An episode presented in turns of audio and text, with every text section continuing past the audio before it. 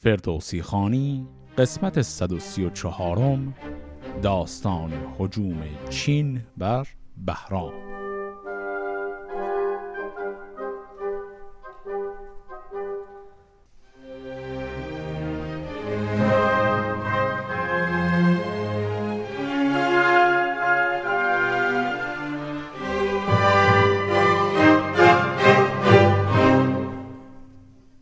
قسمت قبل دیدیم که بهرام گور به منطقه رفته بود به نام جز که در مرکز ایران امروزی میشه.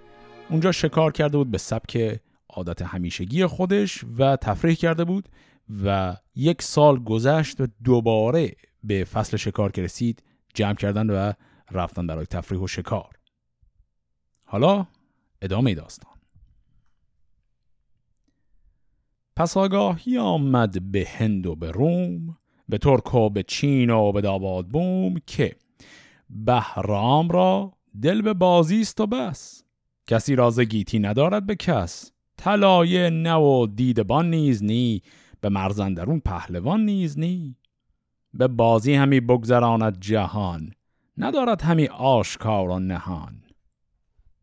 چو خاقان چین. این سخنها شنید. ز چین و خوتن لشکری برگزید. درم داد و سر سوی ایران نهاد. کسی را نیامد ز بهرام یاد. و آن روی قیصر سپه برگرفت. همه کشور روم لشکر گرفت. به دیران چون آگاهی آمد ز روم ز ترک و ز چین و از آباد بوم که قیصر سپه کرد و اندر کشید ز چین و خوتن لشکر آمد پدید. به دیران هر آن کس که بود پیش رو ز پیران از نامداران نو. همه پیش بهرام گور آمدند پر از خشم و پیکار و شور آمدند. بگفتند با شاه چندی درشت که بخت فروزانت بنمود پشت. سر مرز جویان به رزمندر است تو را دل به بازی و بزمندر است. به چشم تو خار است تخت و کلاه همان شهر ایران و گنج و سپاه. چون این داد پاسخ جهاندار شاه بدان موبدان نماینده راه که دادار گیهان مرا یاور است که از دانش برتران برتر است. به نیرویان پادشاهی بزرگ من ایران نگه دارم از چنگ گرگ. به بخت و سپاه و به شمشیر و گنج ز کشور بگردانم این درد و رنج. خب تا اینجاش رو ببینیم چی شد. پس هر دو همسایه شرقی و غربی ایران یعنی چین و روم اینا خبر بهشون رسید که بله این بهرام فقط مشغول بازیه و فرصت خوبیه برای حمله و هر دو لشکر رو برای حمله آماده کردن. از اون طرف ایرانی ها پهلوانان ایران بهشون که این خبر رسید همه هجوم آوردن به درباره بهرام و با لحن نسبتا تندی به او گفتن که وضع خیلی خطرناکه باید چه کار کنیم؟ و بهرام هم صرفا گفت که من تکیم بر خدایی که از همه این پادشاه ها بزرگتره اون به من کمک می‌کنه. و فقط با همین حرف کلا این بحث رو بست. همی کرد بازی بدن هم نشان و او پر ز خون دیده سرکشان. همی گفت هر کس که از این پادشاه بپیچد دل مردم پارسا. دل شاه بهرام بیدار بود. و از آن آگهی پرز تیمار بود. همی ساختی کار لشکر نهان. ندانست رازش کسان در جهان. همه شهر ایران زکارش به بیم از اندیشگان دل شده به دونیم همه گشت نومید از آن شهریار تن و کت خدایی گرفتند خار. پس آگاهی آمد به بهرام شاه که آمد ز چین اندر ایران سپاه. جهاندار گستهم را پیش خواند. ز خاقان چین چند با او براند. کجا پهلوان بود و دستور بود چو رزم آمدی پیش رنجور بود. دگر مهر پیروز بنداد را. سیوم مهر برزین خراد را. چو پیروز بهرام بهرامیان خزروان رحام با اندیان. یکی شاه گیلان یکی شاه ری که بفشاردندی گه جنگ پی. دگر داد برزین رزم آزمای کجا زاولستان بدو بود به پای. بیاورد چون قارن برز مهر دگر داد برزین آژنگ چهر. گزین کرد از ایرانیان شش هزار خردمند و شایسته کارزار. برادرش را داد تخت و کلاه که تا گنج لشکرش دارد نگاه. خردمند نرسی آزاد چهر. همش فر و دین بود و هم داد و مهر. و از آن جایگه لشکر اندر کشید سوی آذرآبادگان برکشید. پس فهمیدیم که وقتی لشکر چین داره حمله می‌کنه بهرام وانمود می‌کنه که هنوز بیخیاله اما پنهانی کار لشکر رو داره آماده می‌کنه. یک فهرست طولانی شنیدیم از پهلوانان و سردارانی که بهرام آماده کرده برای این نبرد. اسامی که شنیدیم تعداد خیلی زیادشون شبیه اسامی که قبلا هم داشتیم. به حال شاهنامه هم اسامیش محدود آرام آرام تکرار میشه یه عالمه از اسامی. بنابراین افرادی مثل گستهم قارن یک فردی بود به نام بهرام بازم گفت پیروز بهرام بهرامیان. فرد دیگری باز به نام رحام. اینا همه پهلوانان لشکر بهرام گور هستند که نامهاشون خیلی شبیه اشخاص دیگری که در دورهای گذشته شاهنامه هم داشتیم. به این لشکر رو جمع کرد و در نهایت هم گفت خودشم رهبری لشکر رو گرفته است و برادر خودش رو به عنوان نایب شاه بر تخت نشوند تا خودش بره برای حمله. نام برادرش هم بود نرسی. چون از پارس لشکر فراوان نبرد چون این بود نزد بزرگان خورد که از جنگ بگریخت بهرام شاه و از آن سوی آذر کشیده است راه. چو بهرام رخ سوی آذر نهاد فرستاده قیصر آمد چو باد. به کاخیش نرسی فرود آورید گران مای جایی چنان چون سزید. سوی موبدان موبد آمد سپاه به داگاه بودن ز بهرام شاه که بر ما همی گنج به پراگند چرا همز لشکر نرنج آگند؟ به هر جای جان برفشاند همی همرج جوانی نداند همی. پراگند شهری و هم لشکری همی جست هر کس ره مهتری. کنون ما نداریم از او آگهی به ما بازگردد بدی ار بهی. و آن پس چو گفتارها شد کهن بران برنهادند یک سر سخن که از ایران یکی مرد با آفرین فرستند نزدیک خاقان چین. که پیش از بد و غارت و تاختن زهر گونه ای باید انداختن. مگر بوم ایران بماند به جای چون از خانه آواره شد کت خدای. خب اینجا چه اتفاق جالبی افتاد؟ بهرام این لشکر برگزیده کوچک رو که با خودش جمع کرد و تخت رو هم داد به نرسی خودش رفت به سمت آذرآبادگان میشه همون منطقه آذربایجان امروزی. رفت به اون سمت و لشکر خیلی عظیمی از پارس رو هم با خودش نبرد. به همین دلیل خیلی از بزرگان فکر نکردن که این داره میره به جنگ. فکر کردن داره فرار می‌کنه. و گفتند ما از شرق و غرب داره بهمون حمله میشه و شاهمون هم با یک تعداد مختصری سپاه ول کرد رفت. الان دارن به نرسی فشار میارن که مذاکره کن سری. برای یک صلحی تا کشور کلا نابود نشه. و نرسی اینطوری جواب میده.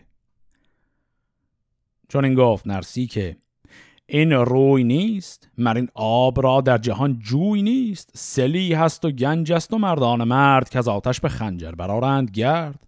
چه نومیدی آمد ز بهرام شاه؟ کجا رفت با خارمای سپاه که اندیشه هاتان این گشت بد؟ چون اندیشه بد کنی بد رسد.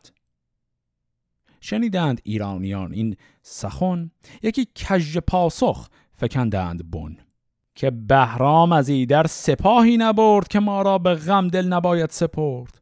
چو خاقان به دیران شتابت به جنگ نماند بر این بوم و بر بوی و رنگ. سپاهی و شهری نماند به جای بکوبند بر خیر ما را به پای. همین چاره سازیم تا جای ما بماند ز بن نکسلد پای ما. یکی موبدی بود نامش همای خردمند و با دانش و پاک رای. ورا برگزیدند ایرانیان که آن چاره را تنگ بندد میان. نوشتند پس نامه ای بندوار از ایرانیان نزد آن شهریار. سر نامه گفتند ما بنده ایم به فرمان و رای طرف گنده ایم ز چیزی که باشد به دیران زمین فرستیم با پوزش و آفرین. همان نیز با هدیه ها باج و صاف که با جنگ ترکان نداریم تاف. بیامد از ایران. خجسته همای خود و نامداران پاکیز رای پیام بزرگان به خاقان بداد. دل شاه توران بدان گشت شاد. و از آن جستن تیز بهرام شاه که از ایران بشد تازنان بی سپاه به پیش گرانمای خاقان بگفت. دل و جان خاقان چو گل برشکفت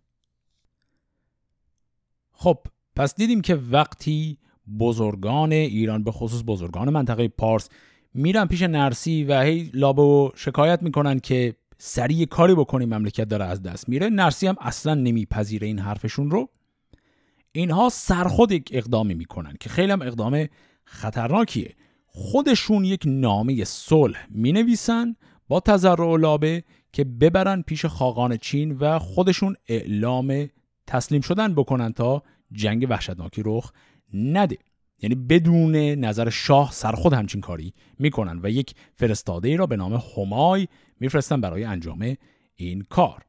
و این آقای همای وقتی که پا میشه میره و این پیغام رو به شاه ترکان یا همون شاه چین میده این رو هم افشا می‌کنه که بهرام با یک لشکر کوچیکی فرار کرده.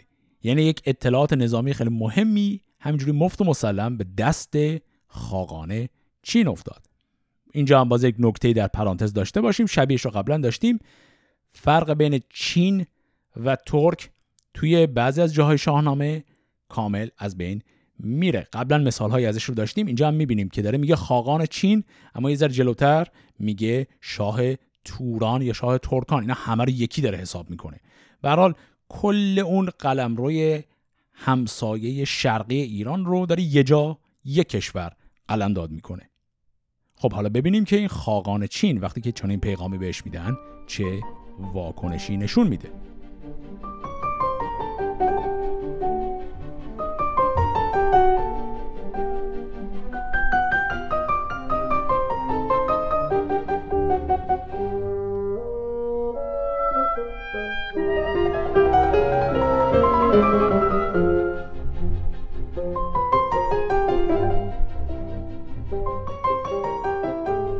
به ترکان چونین گفت خاقان چین که کردیم بر چرخ گردنده زین که آورد بی جنگ ایران به چنگ مگر ما به رای و به هوش و درنگ؟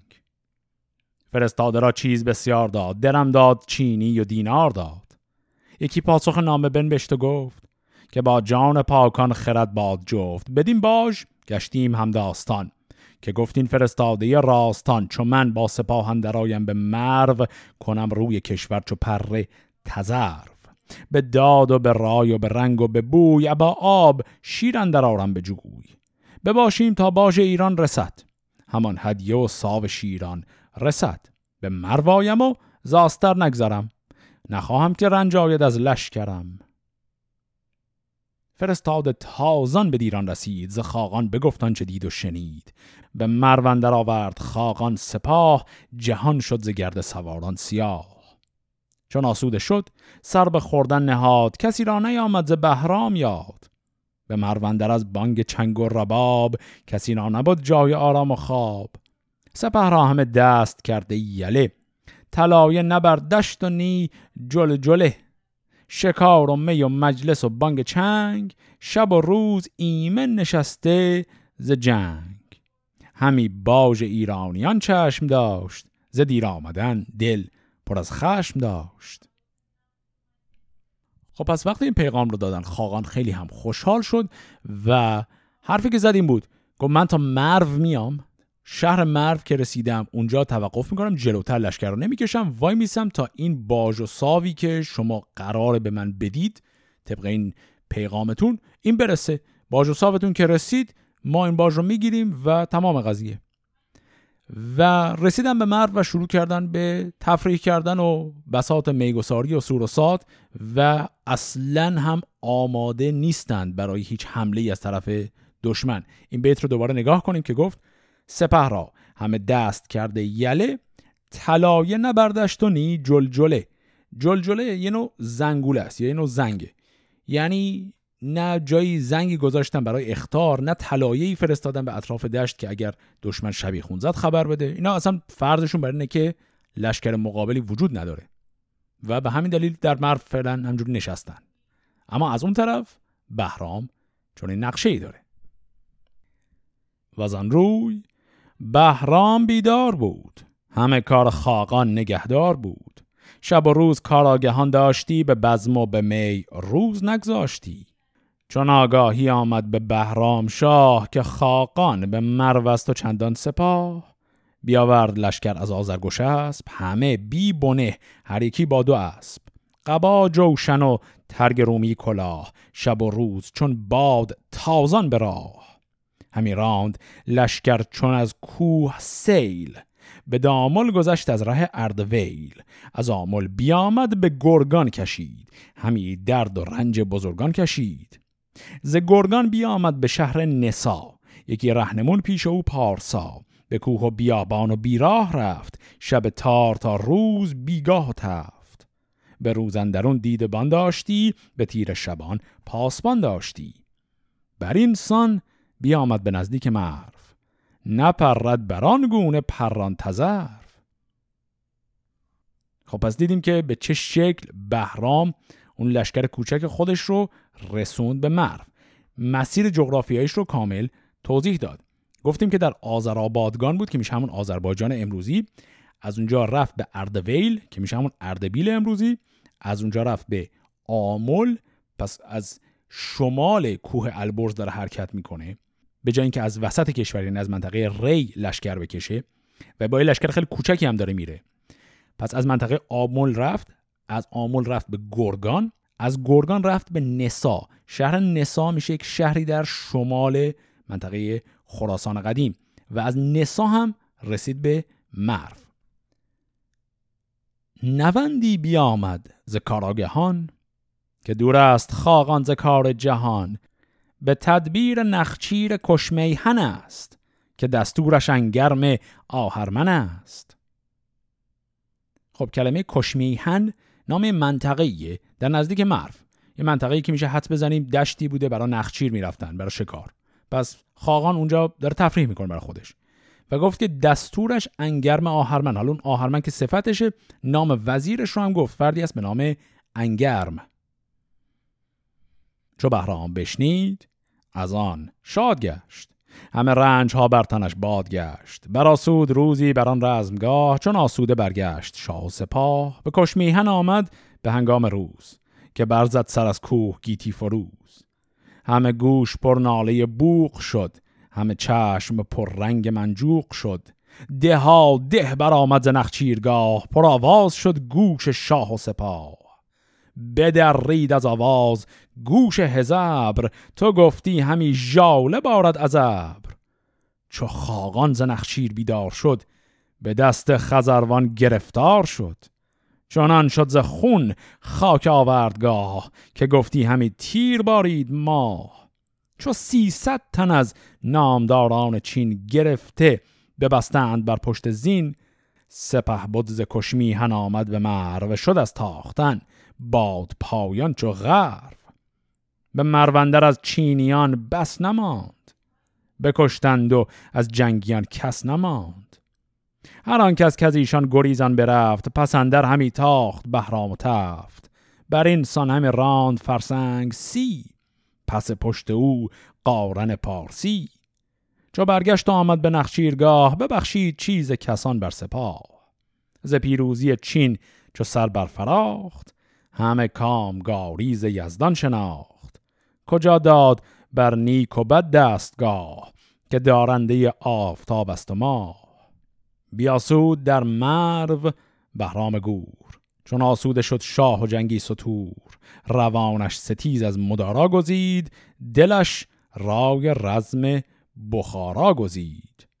به یک روز و یک شب به داموی شد ز نخچیر و بازی جهانجو شد. بیامد از آموی یک پاس شب گذر کرد بر آب و ریگ فرب. کلمه فرب هم نام یک شهری نزدیک رود جیهون پس داره از منطقه جیهون هم رد میشه. چو خورشید روی هوا کرد زرد بینداخت پیراهن لاژورد زمانه شد از گرد چون پر چرغ جهانجوی بگذشت بر مای و مرغ. همه لشکر ترک بر هم زدند. به بوم و به کشت آتش اندر زدند. ستاره همی دامن ماه جست. پدر بر پسر بر همی راه جست. ز ترکان هر آن کس که بود پیش رو ز پیران و خنجرگزاران نو همه پیش بهرام رفتند. خار پیاده پر از خون دل و خاکسار. که شاها بزرگا بلندخترا بر آزادگان جهان مهترا گر ایدون که خاقان گنهکار شد ز عهد جهاندار بیزار شد تو خون سر بیگناهان مریز. نخوب باید از نامداران ستیز. گر از ما همی باش خواهی رواست. سر بیگناهان بریدن چراست همه مرد و زن بندگان توییم بر از من در افکندگان توییم. دل شاه بهرام از ایشان بسوخت. به دست خرد چشم خشمش بدوخت. ز خون ریختن دست گردان ببست پراندیشه شد شاه یزدان پرست. چو مهر جهاندار پیوسته شد دل مرد آشفته آهسته شد. بر شاه شد مهتر مهتران بپذرفت هر سال باژی گران. از آن کار چون کام او شد روا ابا باج بستد ز ترکان نوا. چو برگشت و آمد به شهر فرب بیاژنگ رخسار و پرخنده لب براسود یک هفته لشکر نراند ز چین مهتران را همه پیش خواند. برآورد میلی ز سنگ و ز گچ که کس را به ایران ز ترک و خلج نبودی گذر جز به فرمان شاه. همان نیز جیهون میانجی به راه. به لشکری که مرد بود شمر نام. خردمند و با گوهر و نام و کام. مرو را به توران زمین شاه کرد. سر تخت او افسر ماه کرد. چو شمر از بر تخت سیمین نشست کمر بر میان بست و بکشاد دست. همان تاج زرین به سر برنهاد همه شهر توران به دو گشت شاد. پس به این شکل کار نبرد بهرام با لشکر چین تمام میشه. یک مروری هم بکنیم. پس وقتی که شبیخون زدن به اون منطقه کشمیهن به سرعت خاقان چین رو هم اسیر می‌کنند و باقی لشکر چین و بزرگان رو هم همه رو نابود می‌کنند. وقتی کار مرو رو ساختند خب مرو در سوی غربی رود جیهون هست یعنی در منطقه ایرانه. از قدیم می‌دونیم که رود جیهون مرز بین ایران و توران بوده. اینا از رود جیهون هم رد میشن یعنی نه تنها نیروهای حریف رو در کشور خودشون شکست میدن بلکه رد میشن از این رود و در اون طرف رود هم حمله می‌کنن به نیروهای ترکی یا همون چینی. اونها رو در همون جا هم شکست میدن وادارشون می‌کنن به قرار صلح و باج دادن و به این شکل کلا قال این قضیه رو می‌کنن. و دیدیم هم که بهرام فردی رو به نام شمر اون رو منصوب می‌کنه به عنوان پادشاه جدید منطقه توران تا مطمئن بشه که دیگه حمله مجددی هم در کار نیست. و یه نکته ظریف دیگه هم این وسط بود. این جمله رو نگاه کنید که گفت برآورد میلیز سنگ و گرج که کس را به دیران ز ترک و خلج نبودی گذر جز به فرمان شاه. همان نیز جیهون میان جیب راه. این کلمه گرچ همون گچ که مسئله ساختمانی هست منظوره. پس گفت که به اندازه مسافت یک میل میل میشه همون مایلی که امروز هم میگیم به اندازه یک مسافت طولانی رو از سنگ و گچ یه حالت دیوار مانندی ساخت که مرز دقیق بین ایران و توران رو مشخص کرده باشه. و بعد هم گفت که باقی مرز همون رود جیهونه. پس این علاوه بر اون رود چون رود جیهون که کل مرز ایران و توران رو پوشش نمیده که. یه بخشایی رو نشون میده. این علاوه بر اون بنده یک میل هم یه مرز دیگه رو زمین کشید که مطمئن باشه این فاصله و مرز بین این دو کشور رعایت میشه. خب حالا که جنگ با توران یا همون چین رو به پایان رسونده بهرام خبر این پیروزی رو می‌خواد به برادرش که به جای او الان بر تخت نشسته برسونه.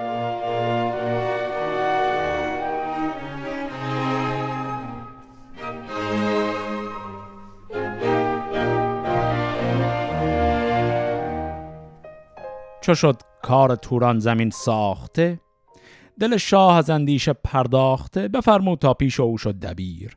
قلم خواست با مشک و چینی حریر به نرسی یکی نامه فرمود شاه ز پیکار ترکان و کار سپاه. سر نامه کرد آفرین مهان از این بنده برکردگار جهان. خداوند پیروزی و دستگاه خداوند بهرام و کیوان و ماه. خداوند گردند چرخ بلند خداوند آرمد خاک نژند. بزرگی و خوردی به پیمان اوست. همه بودنی زیر فرمان اوست. نوشتم یکی نامه از مرز چین. به نزد برادر به دیران زمین. به نزد بزرگان ایرانیان نوشتم همین نامه بر پرنیان. هر آن کس که او رزم خاقان ندید از این جنگ جویان بباید شنید. سپه بود چندان که گفتی سپهر ز گردش به قیرندر اندود چهر. همه مرز شد همچو دریای خون سر بخت بیدادگر شد نگون. به رزمندرون او گرفتار شد وزو چرخ گردنده بیزار شد. کنون بسته آوردمش بر حیون جگر خسته و دیدگان پرز خون. همه گردن سرکشان گشت نرم زبان چرب و دلها پر از خون گرم. بپذرفت باش آن که بدخواه بود به راه آمدان کس که بیراه بود. کنون از پس نامه من با سپاه بیایم به کام دل نیک خواه حیونان کفکفگن پاد پای برفتند چون ابر غران ز جای. چون آن نامه نزدیک نرسی رسید ز شادی دل پادشاه بردمید. بشد موبد موبدان پیش اوی هر آن کس که بود از یلان جنگ جوی. به شادی از ایران برآمد خروش نهادند هر کس به داواز گوش. دل نامداران ز تشویر شاه همی بود پیچان ز بهر گناه. به پوزش به نزدیک نرسی شدند ز گردان فزون از صد و سی شدند که اندیشه کژ و فرمان دیو ببرد دل از راه گیهان خدیو. بدان مایه لشکر که بردی گمان که یزدان گشاید در آسمان. شگفتی است این که از گمان بگذرد هم از رای دانا و مرد خرد. چو پاسخ شود نام بر خوب و زشت همین پوزش ما باید نوشت که گر چند رفت از بزرگان گناه ببخشد مگر نام بردار شاه. بپذرفت نرسی که ایدون کنم که کین از دل شاه بیرون کنم. پس دیدیم که بهرام نامه رو نوشت گفت که بله ما خاقانشین رو اسیر کردیم داریم میاریم با خودمون و اگر می بودید اونجا می‌دیدید چه جنگ عظیمی بود و ما چطور همه رو نابود کردیم. خبر پیروزی که رسید به نرسی او هم طبعا خیلی خوشحال شد اما بزرگان دیگر ایران که پشت سر شاه برداشته بودند و اون تقاضای صلح و تسلیم رو نوشته بودن الان کل تنشون داره میلرزه و گفتن در پاسخی که می نویسی الان به بهرام لطف کن و پوزش و تذرع و عذرخواهی ما رو هم اونجا لحاظ کن که شاه از گناه ما بگذره و نرسی هم پذیرفت که این کار رو بکنه. پس آن نامه را زود پاسخ نبشت پدیدار کرد اندر او خوب و زشت.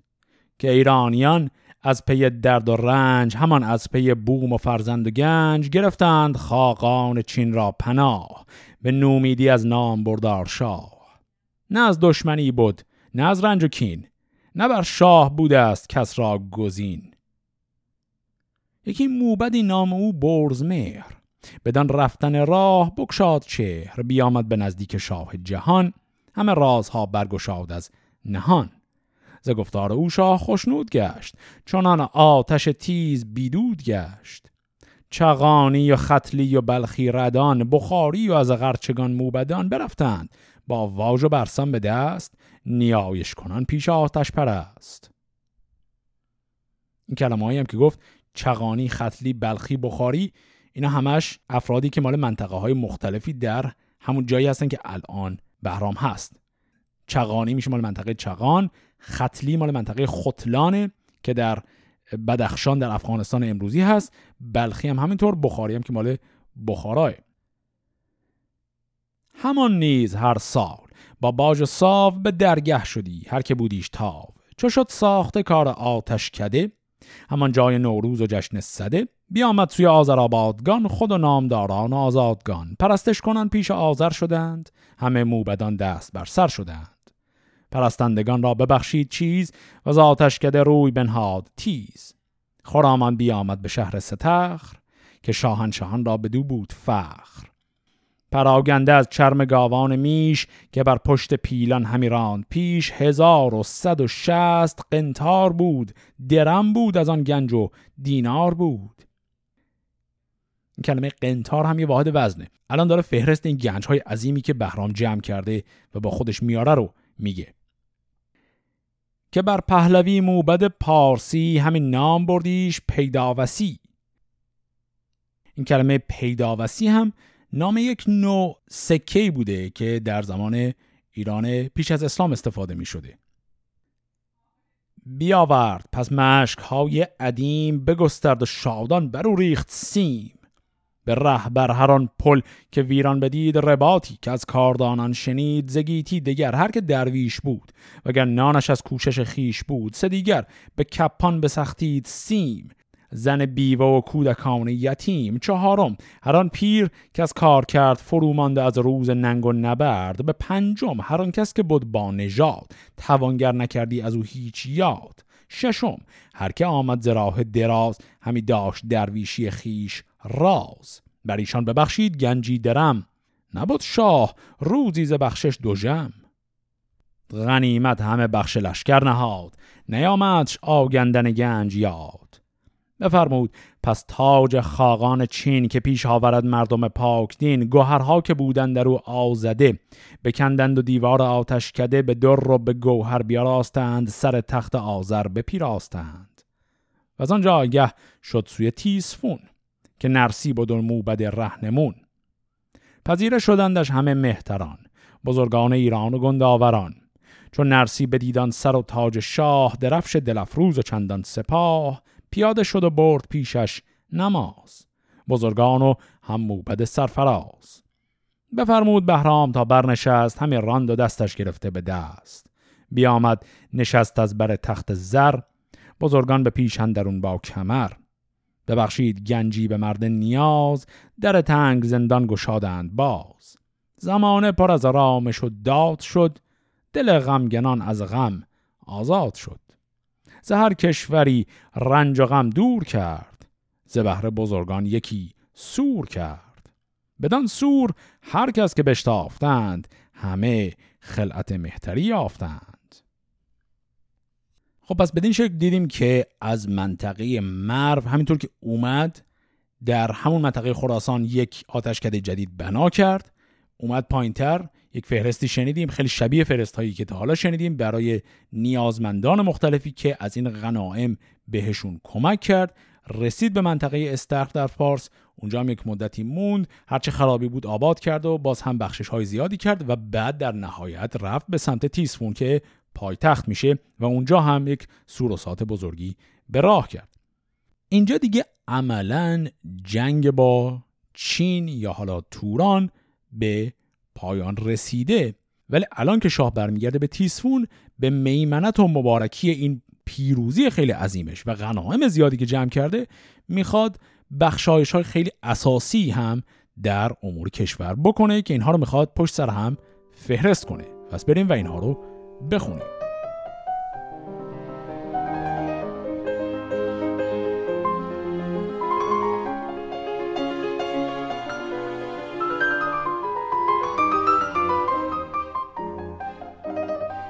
سیوم روز. بزم ردان ساختند نبیسنده را پیش بنشاختند. به می خوردن در چو بکشاد چهر یکی نامه فرمود با داد و مهر. سر نامه کرد آفرین از نخست بر آن کور روان را به دانش بشست. خرد بر دل خیش پیرایه کرد به رنج تن از مردمی مایه کرد. همه نیکوی ها ز شناخت خرد جست و با مرد دانا بساخت. بدانید که از داد جز نیکویی نیاید نکوبد در بدخویی. هر آن کس که از کارداران من سرفراز جنگی سواران من بنالد نبیند جز از چاه و دار وگر کشته افکنده بر خاک خار بکوشید تا رنج ها کم کنید دل غمگنان شاد و خرم کنید. که گیتی نماند و نماند به کس بیازاری و داد جویید و بس. بر این گفته ها بر نشانه منم. سر راستی را بهانه منم. که چندان سپه کرد آهنگ من هم آهنگ این نامدار انجمن از ای در برفتن به دندک سپاه شدندان که بدخواه بود نیکخواه. یکی نامداری چو خاقان چین جهاندار با تاج و تخت و نگین به دست منندر گرفتار شد. سر تخت ترکان نگوسار شد. مرا کرد پیروز یزدان پاک. سر دشمنان اندر آمد به خاک. جز از بندگی پیشه من مباد. جز از راست اندیشه من مباد. نخواهم خراج از جان هفت سال اگر زیر دستی بود گر همال. به هر کارداری و خودکامه ای نبشتم به هر پهلوی نامه ای که با زیر دستان. جز از رسم و داد نرانند و از بد نگیرند یاد. هر آن کس که درویش باشد به شهر که از روز شادی نیابند بر فرستید نزدیک ما نامشان براریم از آن آرزو کامشان دگر هر که باشند مرد نژاد که گیرند از رفتن چیز یاد هم از گنج ما بینیازی دهید خردمند را سرفرازی دهید. کسی را که فام است و دستش توهیست به هر جای بی ارج و بی فرهیست هم از گنج ماشان به توزید فام. به دیوانهاشان نبیسید نام. ز یزدان تا همچنین دل ما بدارد به داین و دین. بدین عهد ما شادمانی کنید ابر کهتران مهربانی کنید. همان بندگان را مدارید خار که هستند هم بنده کردگار. کسی کش بود مایه و سنگ آن دهد کودکان را به فرهنگیان. به دانش روان را توانگر کنید خرد را بن بر سر افسر کنید. ز چیز کسان دور دارید دست بیازار باشید و یزدان پرست. ز سوگند پیمان ها مشکنید پی و بیخ پیوند بد برکنید. به یزدان پناهید و فرمان کنید زبانها به مهرش گروگان کنید. مجوید آزار همسایگان به کار بزرگان و پرمایگان. هر آن کس که ناچیز بود چیز گشت و اندازه کهتری برگذشت بزرگش مخوانید کان مهتری سبک باز گردد سوی کهتری. ز درویش چیزی مدارید باز هر آن کس که هست از شما بینیاز به پاکان گرایید و نیکی کنید دل و پشت خواهندگان مشکنید. هر آن کار کو دور گشت از بسند بدان کار نزدیک باشد گزند. ز دارنده بر جان آن کس درود که از مردمی باشدش تار و پود.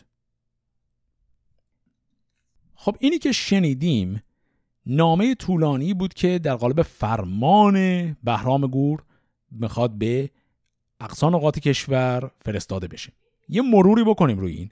اولین چیز مهمی که توی این نامش گفت این بود که خراج کشور رو به مدت هفت سال می‌خواد ببخشه. به خاطر همین غنایم زیادی که از این جنگ نصیبش شده. بعدش یک فهرستی بود از بیشتر میشه گفت پند و اندرس تا اینکه واقعا سیاست دقیقی باشه. ولی این پند و اندرس ها خیلی شبیه چیزایی که تا حالا بارها شنیدیم. شاید یکی دو نکته جالب و مختصر درشون باشه. اونم باز همون نگاه طبقاتی هست که در دیدگاه سیاسی و اجتماعی عمومی نظام ساسانیان برقرار بوده و در آثار ادبی و فرهنگیشون هم خیلی نمود بارز داره. این بیت رو نگاه کنید که گفت کسی کش بود مایه و سنگ آن دهد کودکان را به فرهنگیان. کودکان را به فرهنگیان دادن که خب یعنی همون تربیت درست رو برای کودکان فراهم کردن. چیزیش که مهمون قبلشه. کسی که سنگ و مایش رو داشته باشه. سنگ یعنی همون به حال درجه سنگینی اجتماعی. یعنی این قضیه که کودکان باید تربیت بشن یک چیزیه که گرچه بارها در کتاب دیدیم که شاهان مثلا برای تربیت کودکان مدارس زیادی باز می‌کنن. در داستان اردشیر چند موردش رو داشتیم جلوتر در داستانهای شاهان دیگر هم داریم و این قرار نشونه سخاوت و عدالت شاه باشه. اما این مدارس هیچ وقت برای همه همه باز نیست. برای کسانی بازه که مایه و سنگش رو داشته باشن. این یه نکته. یه ذره جلوتر هم یک مثال بارز دیگری از این نگاه طبقاتی رو می‌بینیم. در این دو بیتی که الان من دوباره می‌خونم. میگه هر آن کس که ناچیز بود چیز گشت و از اندازه کهتری برگذشت بزرگش مخوانید کان مهتری سبک بازگردد سوی کهتری. یعنی باز هم فرض بر اینه آدمی که درجه بزرگی رو نداره یهو پولدار شد فکر نکنید آدم بزرگی شده. این بار برمیگرد سجه اولش. این خیلی شبیه اون داستانی که داشتیم برای دارا اگر خاطرتون باشه اون گازور اون رختشور و همسرش که به واسطه پیدا کردن دارا یه دفعه خیلی پولدار شدن بعد همه پول رو از دست دادن برگشتن سر کار اول خودشون. اون نوع نگاه اینجا هم باز داره در قالب این ابیات تکرار میشه. خب این نامه رو که آقای بهرام گور نوشته حالا می‌خواد بفرسته برای همه جای کشور. اینطوری میگه. چون اندر نوردید رخشان حریر سر خامه را کرد مشکین دبیر به عنوانش بر شاه گیتی نبشت. دل داد و داننده خوب و زشت خداوند بخشایش و فر و زور شهنشاه بخشنده بهرام گور. سوی مرزبانان فرمان بران خردمند و دانا و جنگی سران به هر سو نوند و سوار و حیون همی رفت با نامه رهنمون. چون این نامه آمد به هر کشوری به هر نامداری و هر مهتری همی گفت هر کس که یزدان سپاس که هست این جهاندار یزدان شناس. زن و مرد و کودک به هامون شدند ز هر کشور از خانه بیرون شدند همی خواندند آفرین مهان بر آن دادگر شهریار جهان. و از آن پس به خوردن بیاراستند می و رود و رامشگران خواستند. یکی نیمه از روز خوردن بودی دگر نیمه زو کار کردن بودی. همین نو به هر بامدادی پگاه خروشی بودی پیش درگاه شاه که هر کس که دارد خورید و دهید سپاسیز خوردن به خود برنهید. کسی کش نیاز است آید به گنج ستانت ز گنج درم سخت پنج. سمن تافت باده سال خرد به رنگ گل نار اگر زر زرد.